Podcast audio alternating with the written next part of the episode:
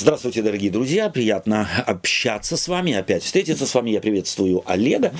Мы продолжаем с вами серию тем, посвященных управлению. Сегодня мы посвятим тему управления нашими нуждами, повседневными необходимостями, на которые так или иначе приходится в жизни каждый день и реагировать.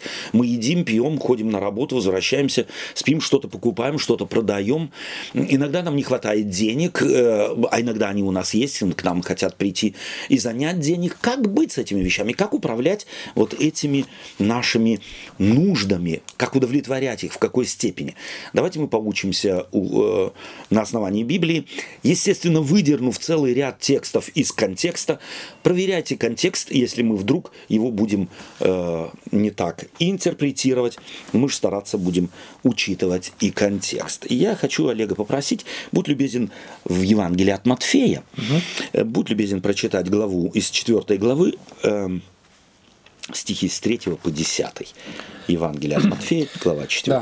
Да. «И приступил к нему искуситель и сказал: „И если ты сын Божий, скажи, чтобы камни сии сделались хлебами“. Он же сказал ему ответ: „Написано, не хлебом одним будет жить человек, но всяким словом, исходящим из уст Божьих“. Потом берет его дьявол в святой город и поставляет его на крылья храма. И говорит ему: „Если ты сын Божий, бросься вниз, ибо написано: „Ангелом своим заповедает о тебе, и на руках понесут тебя, да не приткнешься о камень ногою твоею“. Иисус сказал ему: „Написано также: „Не искушай Господа Бога твоего“. Опять берет его дьявол на месьва высокую гору и показывает ему все царства мира и славу их. И говорит ему: „Все это дам тебе, если пав, поклонишься мне“. Тогда Иисус говорит ему: „Отойди от меня, сатана, ибо написано: „Господу Богу твоему поклоняйся и ему одному служи““». Спасибо большое. Зачин всей этой истории, которая фактически попала на странице Священного Писания, потому что Иисус Христос поведал это своим апостолам. И евангелист Матфей, в частности, помещает историю эту, взятую из рассказа Господа, в свое Евангелие. Вся эта, так сказать, вся эта история начинается с вопроса: если ты сын Божий? Если ты сын Божий, я думаю, что вот нашу тему о удовлетворении наших нужд, ведь там сатана Господу говорит: вот нужда у тебя есть? Есть у тебя нужда? Ты же голодный. Вот. Если ты сын Божий, то вот пусть камни сделаются хлебом. Теперь не будем останавливаться на этой истории, а попробуем перенести ее в нашу историю христианской жизни. Слово Божие называет нас детьми Божьими, сынами Божьими. Отец Небесный является нашим Отцом, следовательно, мы и де-факто, и де-юре дети Божии. Что из этого истекает? И опять-таки на фоне вот этой истории искушения Господа Иисуса Христа. Где могут нас искушения застать врасплох? Господь не был застан врасплох искушением. Где искушение нас может застать врасплох, мыслящих себя по праву детьми Божьими? В чем опасность вот этого статуса, который мы как христиане, так сказать, носим по праву с гордостью, хорошей, положительной, радостной, надеюсь? Но в ней есть, так как мы земные, так как мы плотские, так как мы живем в трехмерном мире, в ней есть и своя, ну, если можно так сказать, где-то риск свой, что ли. Да? Как ты думаешь, где он может проявиться, если? Ну, такая первая, может, мысль, это то же самое искушение, которое мы видим сплошь и рядом, дети богатых родителей. Да. Когда тебе... Когда твой статус, и когда у тебя, как сказать, кредитная карта безлимитная, есть искушение, но мы говорим о христианине, у которого статус дитя Божие, он имеет вечную жизнь, не будет иметь, она у него есть, то что мелочиться? Да. Можно же и потранжирить. Можно и оторваться, как мы говорим в современном языке. Да? То есть вот эта опасность вполне может быть. То есть если ты сын Божий, а ты сын Божий, доверяй. Вот как часто спекулируем мы в христианских церквах вот этим. Ты ж дитя Божие. Ты что, раз это самое, распечалился здесь и как-то это самое у тебя веры нету. А ну-ка, это что такое? Доверяй Господу. И вот этот «доверяй» очень часто используется как дешевое, если можно так сказать, вдохновение на безделье, на бездействие. Ты можешь лапки сложить, Господь сделает. Вот мне нравится в этом ракурсе читать «Искушение Иисуса Христа» тем, что Христос не сказал себе: «Ах, я сын Божий, мне ничего не может не угрожать, я нигде не могу потерпеть урон, ни в чем» и так далее. Но Господь, образно говоря, защищается на каждом шагу и защищается с полной сосредоточенностью на необходимость. Его необходимость использует сатана для того, чтобы его привести к падению. Могут наши необходимости стать началом нашей катастрофы?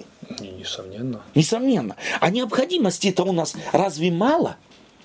Море. У каждого свои необходимости. И интересно, чем больше у человека материального достатка, тем больше необходимостей ведь появляется. Да. И мы думаем, что нам каждую из них нужно удовлетворить. Это правда. Чем вообще, как сказать, благосостояние общества выше, потому что когда я гол как сокол, то я еще вообще даже и не представляю, какие могут быть благоденствия. Абсолютно. А когда я их попробовал, что оказывается и то можно, и сё можно, и потом вдруг... А интересно, что в западном мире-то общество считает, что каждый человек имеет право на сохранение определенного статуса материального. То есть, если я работал и в моей жизни получал вот такие-то деньги и определенного уровня достиг, то в моей старости я имею право на сохранение этого уровня. То есть, на самом деле, таким образом общество так расслаивается, понятно.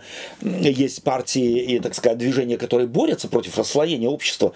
Но это право за человеком сохраняется. Ты имеешь право на твой уровень достатка, на твой уровень там, возможностей и так далее. Куда-то в отпуск улететь никуда вообще все, а куда только ты и элита и так далее. Таким образом создается некая явно потребность. Нужна ли она или нет, этот вопрос возникает опосля. Но первое... Но тренд задается. И первая как бы рождающаяся необходимость, считающаяся вполне нормальной, я должен удовлетворить эту мою потребность. Коль скоро она появилась, и нам ведь общество, современное общество сориентированное на конзум, это общество... Ему-то навязываются необходимости. Еще, я знаю, 15 лет, грубо, кто мог на мобильник рассчитывать, грубо говоря, а не говоря уже 20 лет тому назад, сегодня их у каждого минимум 2, а один уже 100%. То есть общество и, так сказать, технологии навязали нам необходимость иметь возможность общения с кем угодно в различных параметрах, сейчас здесь не отходя от кассы. И мы считаем, что мы должны обслуживать. У нас и в голову не придет, что, может быть, без этого можно жить.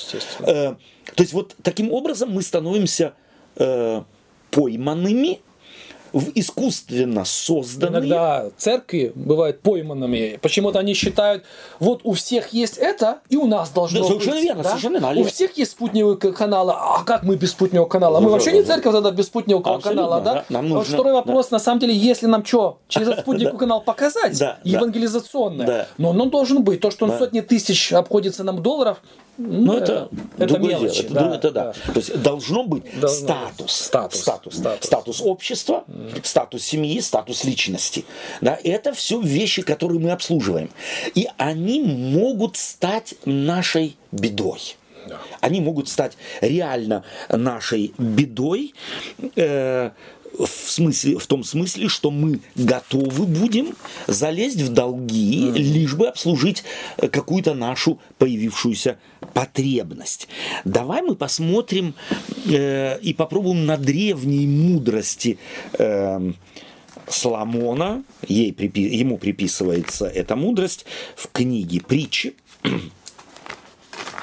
В книге «Притчи» прочитать, извиняюсь, в главе 6, 6 по 8 стихи. Будь любезен. «Пойди к муравью, ленивец, посмотри на действия его и будь мудрым. Нет у него ни начальника, ни приставника, ни повелителя, но он заготовляет летом хлеб свой, собирает во время жатвы пищу свою». Да. Ну вот, прежде всего, если мы вот так, вырвав из контекста всего, хотя он, в принципе, и недалеко, сами эти слова выдают и контекст мысли автора, что он отражает, этот текст? Некую упорядоченность общества. Угу. Весной сеем, да. Летом ухаживаем, осенью собираем, готовимся на зиму. То есть какой-то цикл, запущенный цикл, равномерный цикл. То есть если общество весной расслабится, то зубы на полку зимой. Зимой, совершенно верно. И образ муравья, он ведь на самом деле 100% отражал и устройство тогдашнего общества. То есть один муравей в самом муравейнике не играет никакой роли. Но сумма муравьев в этом... некое подобие коммунизма. Некое подобие коммунизма, совершенно верно. Ведь индивидуальности, знаем мы сегодня, в древности 2400, 500, 700 лет тому назад не существовало. Да, существовала потребность общества. Индивидуальную потребность никто не спрашивал, а может быть ты чего другого хочешь? Да? Мы все идем на жатву, а может ты чего другого хочешь? Да. Об этом вообще речь не шла. А я хочу играть на скрипке. А я хочу играть на скрипке. Нет, мы идем все собирать, так сказать, жатву. И ты в какую-то функцию в этом сборе жатвы принимаешь или функцию выполняешь. Передовую, среднюю или еще какую-то. Либо... Ну, для тебя найдут место. Для тебя найдут место. В какой степени это относится к нашему обществу, которое, собственно говоря, по сравнению с ним стало с ног на голову. Здесь главное – это потребность личности, а не общества. Да? И слово «ленивец» здесь, как мне кажется, окрашено несколько в другой цвет или другую функцию играет в нашем обществе. Потому что ленивец там это тот, кто ничего не делает. А общество, в котором мы живем, даже тот, кто очень хочет работать, может оказаться безработным, будет искать работу и не найдет. Можно его назвать ленивцем.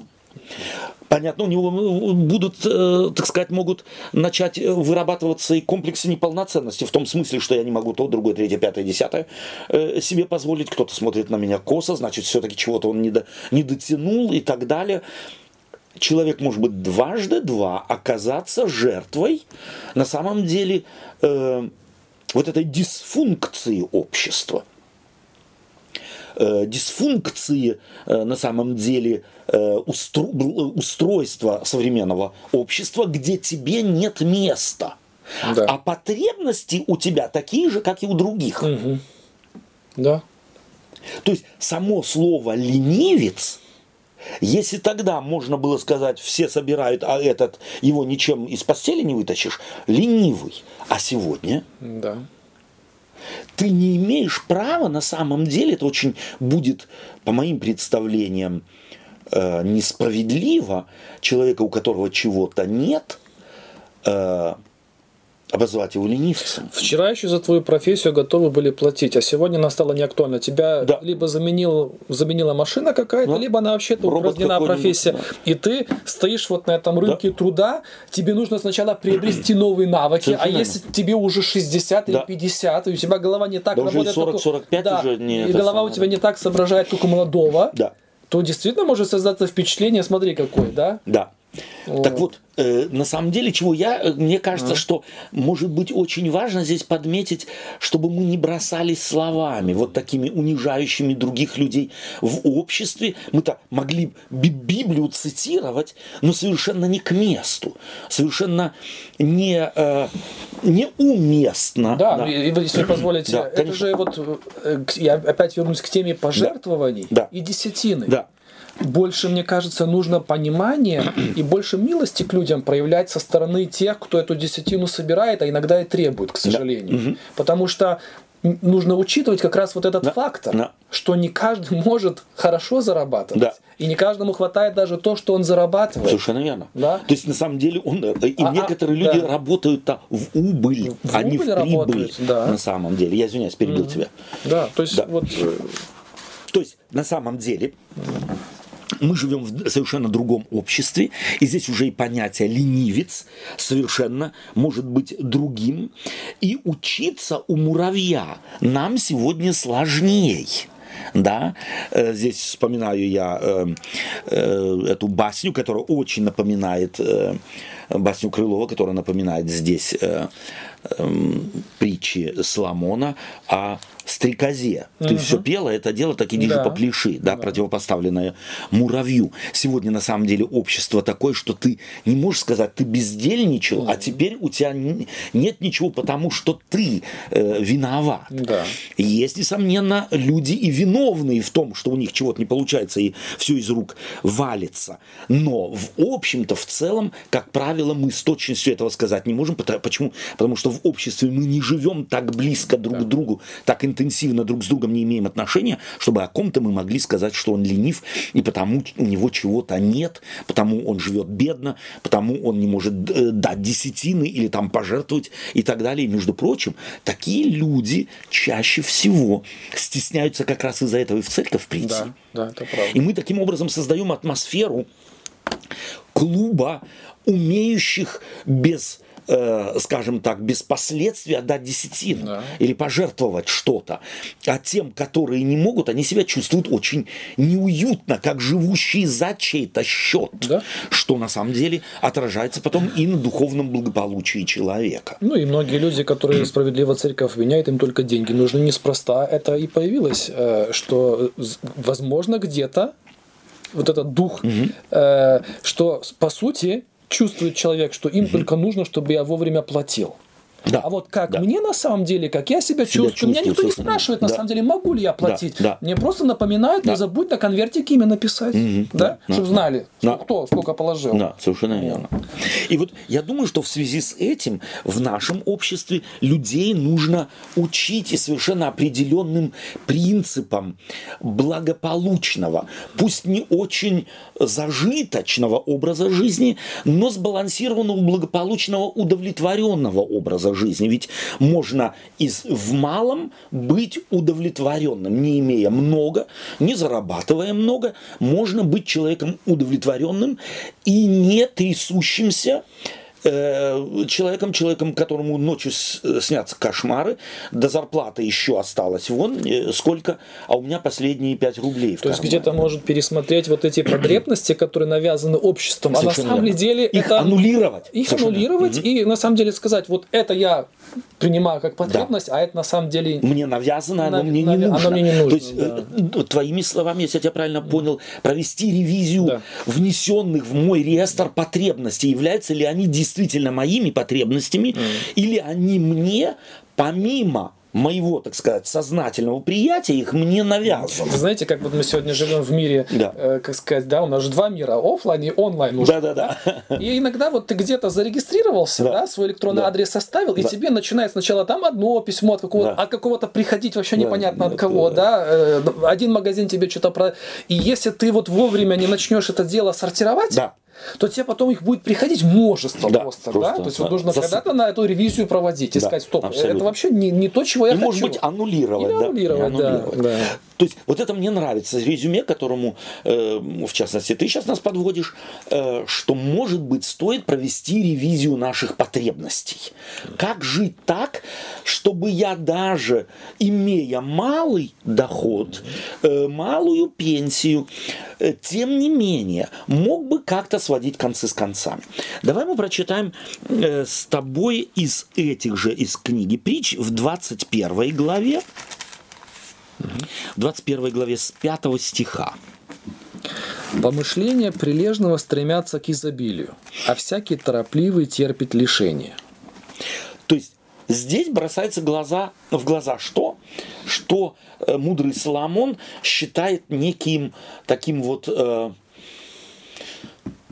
рискованным образом жизни. Это торопиться. Да? То есть не спеши. Первое, прежде всего, не спеши. Давай мы попробуем это «не спеши» применить, ну, к какому-то, скажем так, какой-то семье. Муж, жена создали семью, там 1-2 ребенка, да. Молодые еще, потребности-то есть. Да. У нас дети растут, ты уже вроде более-менее зарплата у тебя это самое. Давай дом построим. Да. Ну, нормально же, хорошее вот, же, отличное желание. Вот. И люди говорят, да, и вон уже Иванову построили, вон Сидорову построили. Да, и главное, это проценты никогда такие не были дешевые, как сегодня. Все. Вот. Плюс тебе еще и говорят, если ты этот кредит возьмешь, то тебе безлимитка будет дана с, там, я знаю, 100 рублей плюс к этой безлимитке, там, золотая, карточка. Вот. Есть у тебя там что-то или у тебя нет ничего, это нас не волнует, самое главное, мы тебе выдадим. И начинается, так сказать, вот эта вот игра фантазий, игра различных, на самом деле, развития наших потребностей. Они начинают приобретать форму. А какой дом? Да. Ну, если уже строить, давай не будем строить трехкомнатный. Да? Если уже строить, то тогда так вот, чтобы. И я вот сейчас говорю, и не называя имен, у меня есть в голове, на самом деле, перед духовным взором целый ряд людей. Тогда уже, так сказать, это самое. Вот дети у нас подрастают, один в этой комнате будет жить, другой в той. Это мой рабочий кабинет, спальня, гостиная. Ну вот уже и набралось 5. Касательно только планировки, мы еще не говорим об обделке. Мы еще об обделке не говорим, совершенно верно, да. Вот. Ну и так далее. Гараж тоже должен быть. Конечно, автомобиль будет, если еще нет. Да. И мы, это самое, на всякий случай. И мы вместо «дом – хорошее дело», нужно, может быть, но мы начинаем себе фантазировать, что мы справимся с дворцом. Ну да. Уже у нас в голове не дом, а дворец. И оно настолько может засесть в душу, что оттуда ты не выколотишь никакими аргументами.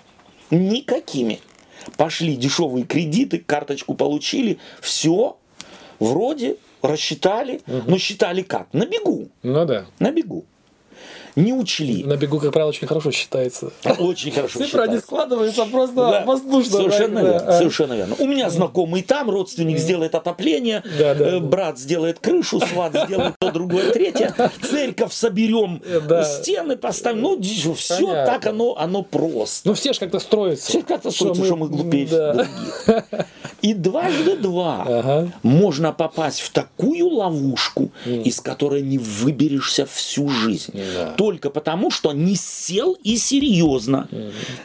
Дебет с кредитом и кредит с дебетом, или как говорят. Всегда считается, что, как сказать, процент подниматься не будет, а зарплата будет только увеличиваться.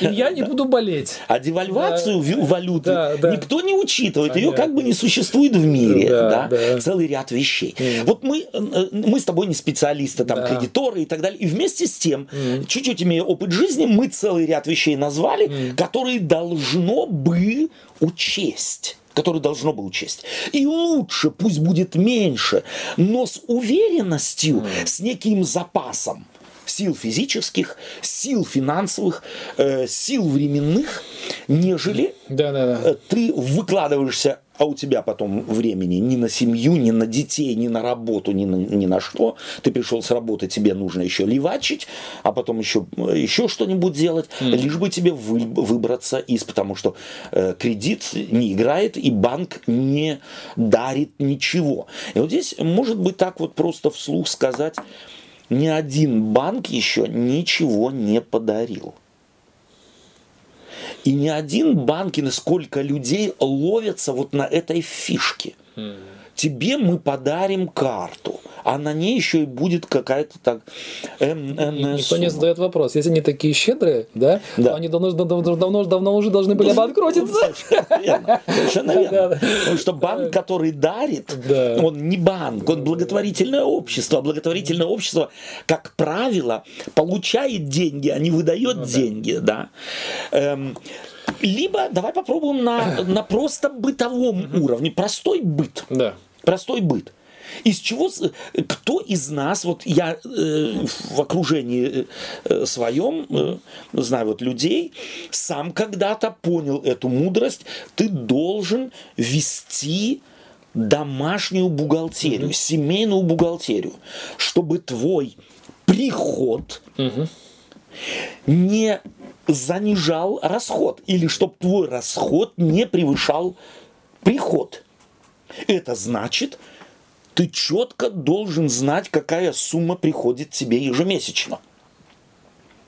И что из этой суммы, от чего ты не открутишься, что ты заплатишь, а если не заплатишь, у тебя заберут еще с процентами, что ты должен заплатить. Изъять то из этой бухгалтерии как несуществующую сумму. Какие здесь есть статьи? Дом что-то стоит. Понятно. Оплата что-то стоит. Оплата что стоит. Отопление что-то стоит. Содержание дома стоит всегда что-то. Бюджет на семью. Одежда детей. Одежда на семью, сезонная там когда-то, мы же сегодня не ходим. Еда, одно пальто купили, далее, да? Одно пальто купили на 15 лет, как мой папа. Сегодня мы так не ходим. Мы, как правило, каждый сезон что-то новое покупаем. Или, во всяком случае, каждый второй сезон, если не первый сезон. Автомобиль что-то стоит, страховки что-то стоят и так далее. То есть это деньги, которых нет. То есть вот я научился как-то в моей жизни на самом деле смотреть на эти вещи. Пришли деньги, и они вроде есть у тебя на счету, но ты должен знать, вот из этой суммы, вот такой суммы там нет. Она рассосется в течение месяца, у одних раньше, у одни позже, у тебя со счета эти деньги растают. Таким образом, в твоем распоряжении остается лишь сумма за минусом всех фикс, так сказать, расходов.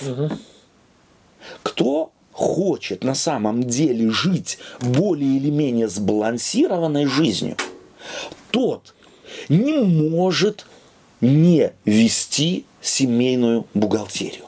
Он ее просто должен вести. Да?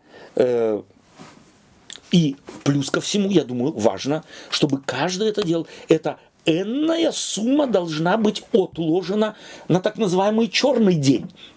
Не дай Господь, аварию сделал муж там или жена. Не дай Господь, отопление, там котел вышел из строя. Какой-то большой непредвиденный ремонт. На эти деньги ведь не упадут с неба, если у тебя их нет. Но здесь я хотел пример привести на одной из церквей, которую я вот опекаю, мы в течение последних 2 лет выложили на капитальный ремонт нашей церкви 120 000 евро. Вот если бы мы в течение энного количества лет, как церковь, не откладывали бы на ремонт, крыша начала течь, там здесь появились, так сказать, появилась сырость в углах и так далее и тому подобное. Начали проверять и так далее. Вышло в энную сумму. Я думаю, что это вот немного такой, окей, это не частный дом, да, это довольно солидное здание, но это ведь очень похоже и на семейный, скажем так, бюджет. Тот, кто не думает вопрос, о том... Вопрос не стоит, а протечет ли крыша. Вопрос стоит, когда она протечет. Совершенно верно. Она когда-то протечет обязательно. И вопрос не стоит, выйдет ли из строя твой, так сказать, отопительный агрегат. Он выйдет когда-то из строя. И так далее. То есть целый ряд вещей могут случиться. Весь вопрос, когда. И ты должен быть готов. Не бежать, занимать, займите мне, у меня крыша течет.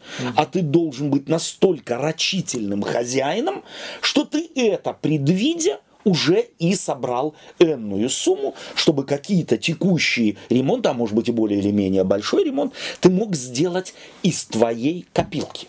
Угу.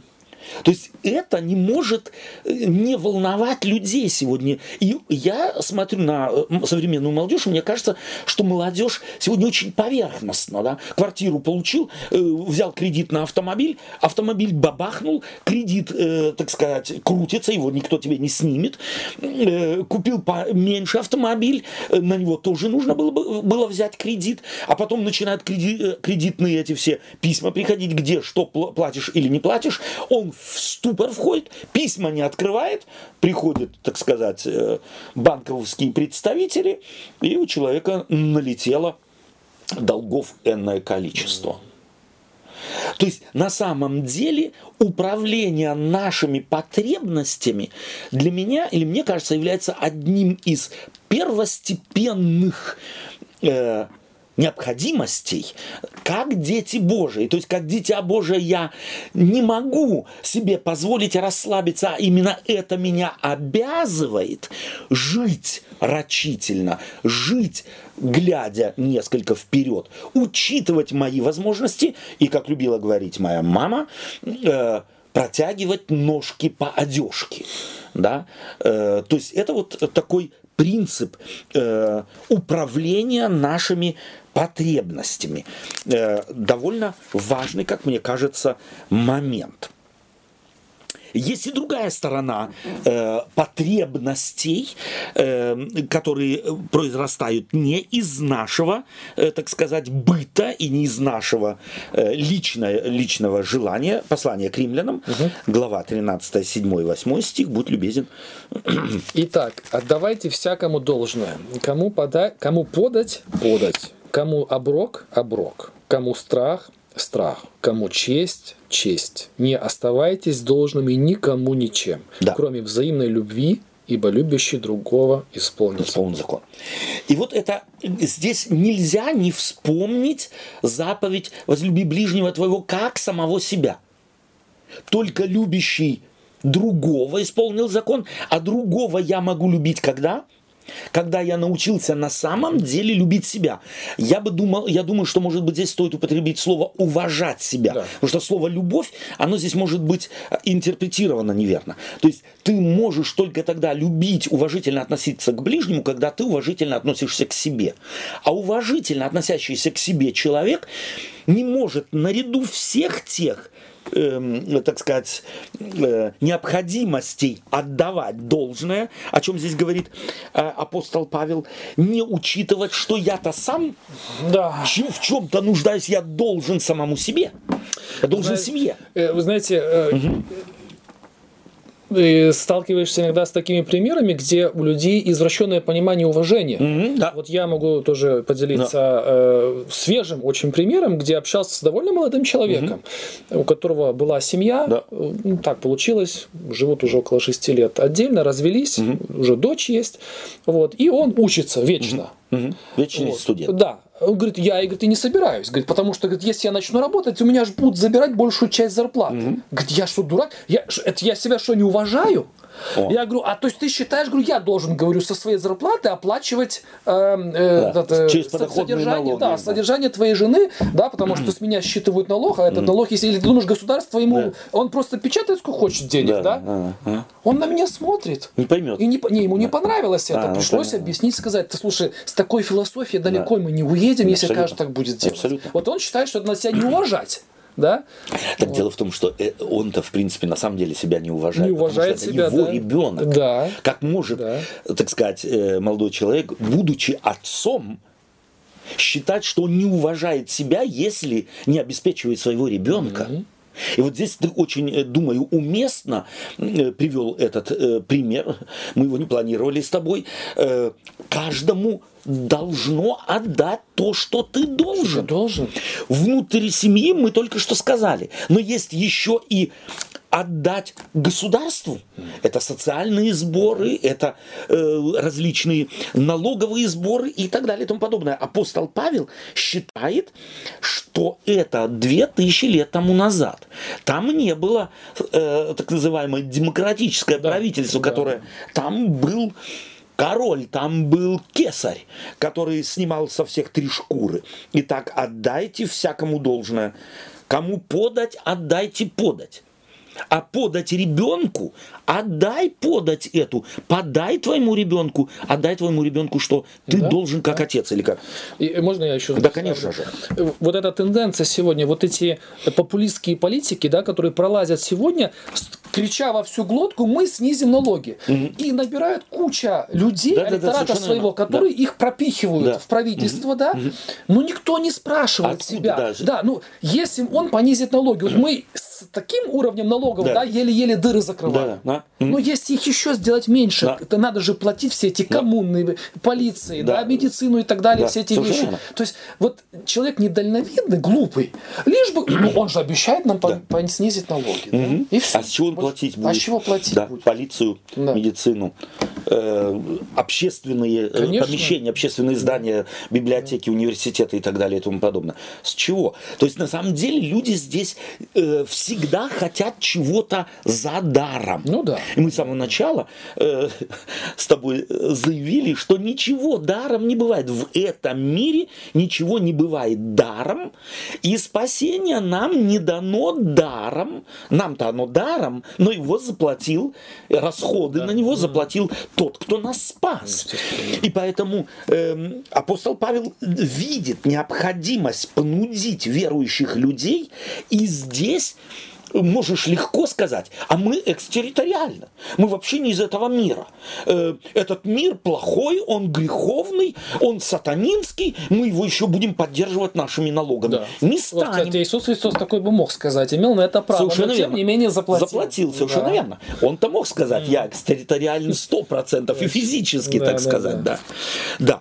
То есть, на самом деле, Библия учит нас совершенно другому, и это еще плюс к моей зарплате, что там должно в статьях расходов значиться, чтобы я не открыл мой рот моих потребностей на всю зарплату, в то время, когда она вся мне не принадлежит. Да, это... Она уже на кусочки разбита. И вы знаете, мне кажется, что это не какая-то вот проблема одного, вот, как сказать, как правильно выразиться? Индивидуума.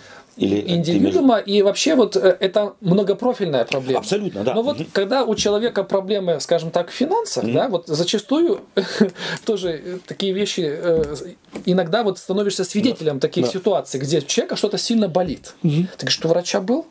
И нет, и не собираюсь. Нет, не собираюсь. Я боюсь. А вдруг он мне скажет, я просто не знаю, я не переживу, если он мне... диагноз поставит, серьезно. А вдруг скажет рак. Да.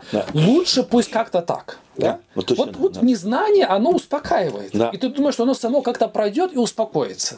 Это инстинкт страуса называется. Он еще никого не спас. То есть тогда, когда я чего-то не вижу, это значит, что то, чего я не вижу, не существует. Это на самом деле так. Поэтому к чему призывается христианин в управлении своими ресурсами? Открыть глаза и учитывать все. Стараться видеть весь объем того, за что он и в финансовом, и в социальном, в духовном, в материальном плане несет ответственность. И эти ресурсы, целый ряд из данных ему в распоряжении ресурсов, ему не принадлежат. Я вспоминаю сейчас опять пример твоего там знакомого, который говорит, у меня там дочка, жена, но я же не дурак, я себя не уважаю. Этот ресурс у него есть, а он его присваивает. Этот ресурс не его давным-давно, и он таким образом обкрадывает Бога. Как может человек обкрадывать Бога? Обкрадываем мы Бога, когда мы обкрадываем государство, когда мы обкрадываем ближнего, когда мы обкрадываем общество, когда мы обкрадываем социум. Вот тогда мы церковь обкрадываем и так далее. Можно добавить здесь, я думаю, это будет справедливо, что иногда и государство, конечно, бы стоило ремень затянуть. Но мы говорим о каком-то норме. Ну, несомненно. Да, несомненно. Мы сейчас не о перегибах говорим. Не о перегибах. И понятно, что можно было бы и стоит там и здесь, может быть, бороться с допустимыми демократическими химическими методами и способами, о сокращении каких-то расходов, там, военных и так далее и тому подобное, если это имеет об этом говорить смысл. Но на самом деле мы-то сейчас говорим о себе в первую очередь. Да. Да? Мы говорим о себе, что наша зарплата дана нам, но в ней есть масса статей, которые мы должны оплатить, хотим мы того или нет, и они нам не принадлежат, сумма этих денег, а лишь только то, что останется у нас после всего. Вот здесь и посмотреть, а куда я то, что осталось, если осталось, куда я его расходую. На фитнес, на плавательный бассейн, на отпуск, на книжку какую-то и так далее и тому подобное, на удовольствие, на шоколад, на кофе, на кафе или еще что-нибудь. То есть на самом деле удовольствие я удовлетворяю исключительно после того, когда я распределил все и удовлетворил все ресурсы и все дыры, если можно так, закрыл, которые я призван закрывать. Да. Спасибо тебе, Олег. Давай мы прочитаем из Второзакония. Второзаконие, 28 глава, стих 12. Давай-ка мы его прочитаем. Очень такой интересный. 27-12? 28-12. Ага, 28-12. Так. «Открой тебе, Господь, добрую сокровищницу свою, небо, чтобы оно давало дождь земле твоей во время свое, и чтобы благословлять все дела рук твоих, и будешь давать взаймы многим народам, а сам не будешь брать взаймы». Угу.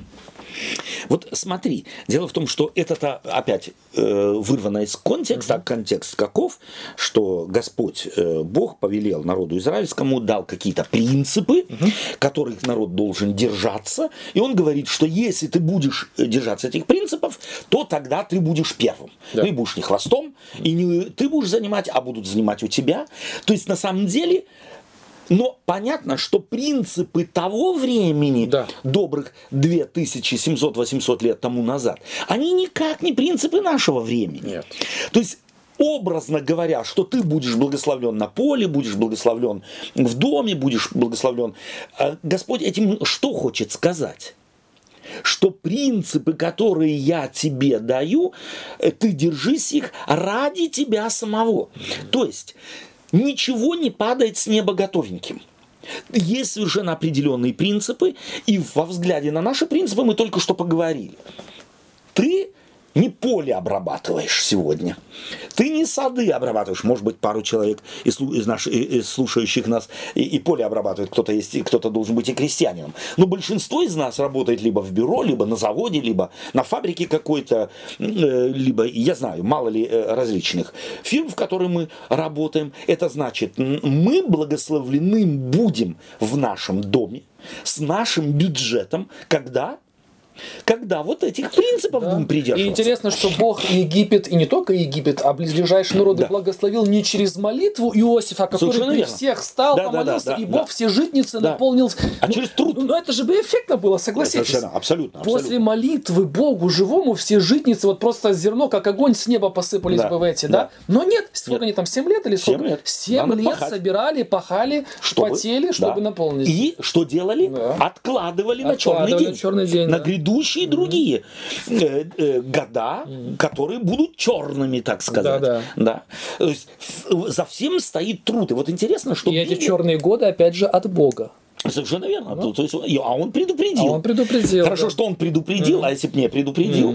Так вот, а нам сны не снятся с жирными коровами и с худыми. Если что, от полного желудка. Да, совершенно верно. А нам надо потому рачительно относиться к тому, что Господь. И есть совершенно определенные простейшие принципы успешной жизни. Они таковы. Не живи сверх твоего прихода. Не позволяй себе, или когда ты живешь сверх прихода, не думай, займу этого, и у этого есть. То, что у того и другого, третьего, пятого, десятого есть, можно занять, да. Но тебе придется отдать из твоих денег, не из чьих-то. Это только в анекдоте можно. Я занял у тебя, а потом занял у него, я отдал тебе, а потом тот приходит ко мне, я говорю, вы между собой разбирайтесь, обязательств, кто кому должен, да? Это только в анекдоте может быть. На самом деле отдавать придется мне рано или поздно. И поэтому самый простой принцип... Вот, Ильич, это еще в лучшем случае, а иногда отдают и дети, и жена. И жена. Верно. А сколько таких случаев на самом деле? Да. Дети вплоть до внуков даже переходят, что человек жил сверх своих, так сказать, возможностей финансовых, материальных, и пустил под откос целых 1,5 или 2 поколения, да, тоже может быть. Чтобы нас это не застигло, мы рекомендуем нашим друзьям и сами себе напоминаем, что мы живем совершенно определенными принципами, сформулированными так или иначе в сумме своей. Живи не сверх возможностей. И не думай, что тебя взятие в долг чего-то спасет, потому что долг приходится отдавать из твоих собственных денег, из твоих собственных ресурсов. Есть они у тебя. И я думаю, что здесь, может быть, стоит еще и... Мы как-то, помнишь, давно уже об этом говорили, а стоит ли давать в долг, если приходит? Кто-то, Библия это говорит, не отказывай брату твоему приходящему к тебе. Это 2800 лет, 700 лет, 900 лет тому назад, 600 лет тому назад. Не отказывай. Там общество было совершенно другим. Там, если брат приходил к тебе занять что-то, то за ним стояла целый клан семейный, да? И там было, собственно говоря, и распределено очень так мудро. Кто интересуется, может заглянуть в Тору и посмотреть, как и что говорится о взявших взаймы. Так называемый 7-й год, там 70-й год, то есть... или 7 раз по 749 год, где всем должникам прощалось. И интересно, что Библия запрещает имеющим не закрывать руку, а отдавать в долг. Пусть не придет к тебе такая глупая мысль. Наступает 49-й год, и ко мне приходит брат занять. В наше время эти системы не работают. У нас совершенно другое общество, совершенно другие системы. И потому давать в долг я могу только то, без чего на самом деле, если мне этот долг не отдадут, смогу жить. Да. Безболезненно. Мои дети не будут страдать, моя жена не будет страдать. И мне не придется за должником бегать и выколачивать у него последние деньги, без которых моя семья или моя жена, мои дети не могут жить. То есть на самом деле в нашем обществе есть, в конце концов, кредитные институты, и можно спокойно человеку указать на них, если у него уже безвыходная ситуация. Просто хочу сказать, что я вот этот когда-то давно очень услышал этот... принцип, да? Принцип. Да. На самом деле, если ты хочешь кому-то помочь, да? Кому-то помочь, или кто-то просит тебя о помощи, вот в долг просит, то будь как-то внутренне, спроси себя, готов ли ты с этой суммой навсегда распрощаться. Совершенно. Вот на самом деле это какой-то золотой совет. Абсолютно. Оно тебя настолько как-то раскрепощает, потому что ты очень быстро можешь ответить. Да или нет. Да. Потому что на самом-то деле человек, он такой вот. Да. Ну вот он сегодня говорит тебе, что я могу. И не потому, что на самом деле он не хочет тебе отдать, но сложатся какие-то жизненные ситуации, где он не сможет просто отдать. Да. А ты останешься с большой проблемы. Да. Поэтому тут, как сказать, как говорят, ничего личного. Ничего личного, да, но там, где деньги заканчиваются, дружба, говорят, на Западе. И дружба не должна заканчиваться, но по-дружески можно, я без этих денег жить не могу, и потому прошу прощения у кого-то другого, но я тебе не могу в данный момент помочь, быть честным, быть искренним и не бояться напрямую говорить о таких вещах. И последний текст сегодня, давай мы в Псалме 37 прочитаем, Псалом 37. 7 стих 21. Нечестивый берет взаймы и не отдает. Прошу прощения, 36-й. Или нет? Все правильно. Нечестивый берет взаймы и не отдает, а праведник милует и дает. Спасибо. А праведник милует и дает. То есть мы уже говорили только что начали эту тему о дачи взаймы. Да? Как называется тот, кто дает? Праведник. Праведник. То есть праведник в смысле каком? Это не безгрешный человек, а человек честный. Человек искренний. А если ему нечем дать, ну нет у него. То есть на самом деле здесь у псалмопевца отражается опять, так сказать, ситуация культуры того времени. То есть считалось, что если человек богат, то он праведник. Да? Помнишь, фарисеи, которые считали, что они, коль скоро они богаты, то они уже и получили прямой доступ в небесное царство. Почему Иисус Христос рассказывает притчу о Лазаре? То есть на самом деле праведник, здесь необходимо на самом деле перебрасывать этот текст в наше общество и сказать, тот, кто может дать, должен бы дать.